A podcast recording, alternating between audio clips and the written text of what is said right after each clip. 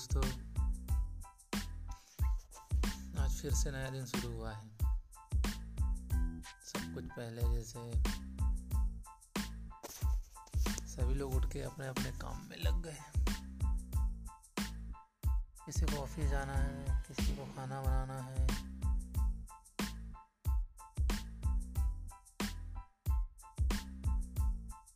सबको कुछ ना कुछ करना है।